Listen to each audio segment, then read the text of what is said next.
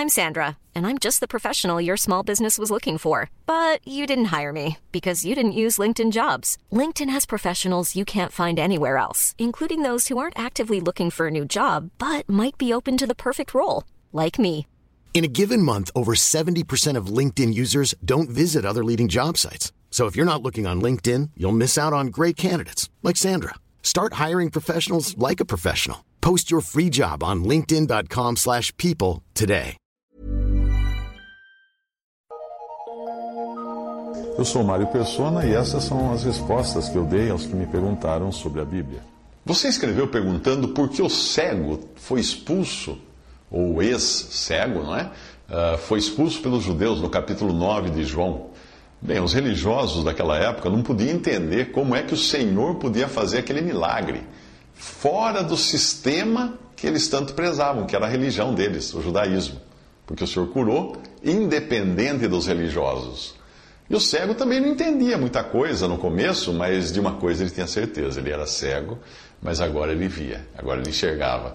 Os pais do ex-cego, do rapaz, por, por prezarem mais a religião exterior do que a verdadeira obra que Deus estava fazendo, eles não queriam ficar mal com os sacerdotes e com os fariseus, por isso eles ficam caladinhos. Ele fala assim: não, não, não quiser saber alguma coisa, pergunta para ele. Ele já tem idade suficiente para responder. Muitas vezes nós não encontramos apoio para nossa fé nem mesmo entre os nossos familiares. E foi o caso desse jovem. Seu pai e sua mãe estavam mais dispostos a defender o sistema religioso do que aquele que tinha acabado de se encontrar com Cristo. O cego acaba então sendo expulso com a alegação de que ele, expulso da sinagoga, que era o meio religioso deles, com a alegação de que ele era nascido em pecado e que estava querendo ensinar os mestres de Israel. É exatamente isso. É somente um que tomou consciência do seu pecado é que pode compreender alguma coisa de Deus. Aqueles mestres de Israel, que não se consideravam pecadores, se consideravam justos, não estavam entendendo nada e nunca iriam entender. Paulo era um mestre em Israel. Mas quando ele se converteu, ele considerou tudo aquilo como esterco, depois que ele entendeu que dentre os pecadores ele era o principal, o maior de todos.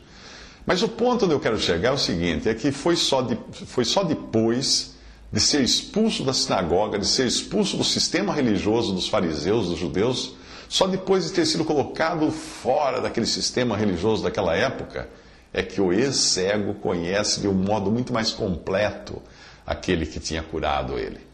Jesus ouviu, essa passagem diz assim: Jesus ouviu que o tinham expulsado e encontrando-o, disse-lhe: Crês tu no Filho de Deus? Ele respondeu e disse: Quem é ele, Senhor, para que nele creia? E Jesus lhe disse: Tu já o tens visto, e é aquele que fala contigo. E ele disse: Creio, Senhor, e o adorou. Isso está em João 9, 35 a 38. Uma adoração completa não teria sido possível enquanto ele fosse cego que é uma figura do nosso estado, do estado em que nós nos encontramos quando ainda estamos incrédulos, somos cegos. Mas também, mesmo depois de enxergar, ele continuava naquele sistema religioso de, de, pessoas que, embora fossem zelosas de Deus e portadoras das Escrituras, não reconheciam plenamente os direitos e reivindicações de Cristo. Foi preciso que ele saísse ou fosse expulso do sistema religioso para conhecer melhor o Filho de Deus fora do sistema. E o Senhor sabia que tinham expulsado a ele, e sabendo também que ele havia permanecido numa posição corajosa, de fé, diante dos líderes religiosos, não temendo as consequências. E o Senhor certamente lhe deu uma medida especial de revelação, porque aquele homem entendeu então que Jesus era Deus e prostrou-se aos seus pés em adoração. Como é precioso tudo isso. Nós podemos adorar o Senhor fora de tudo que foi instituído pelo homem. Podemos permanecer firmes mesmo diante de todos os ataques, professando sempre: Eu era cego e agora vejo. Visite respondi.com.br. Visite 3minutos.net.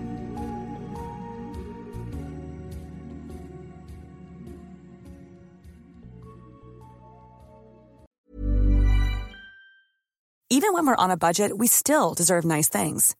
Quince is a place to scoop up stunning high-end goods for 50 to 80% less than similar brands.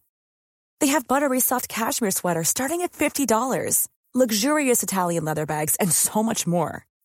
Plus, Quince only works with factories that use safe, ethical, and responsible manufacturing. Get the high-end goods you'll love without the high price tag with Quince. Go to quince.com slash style for free shipping and 365-day returns.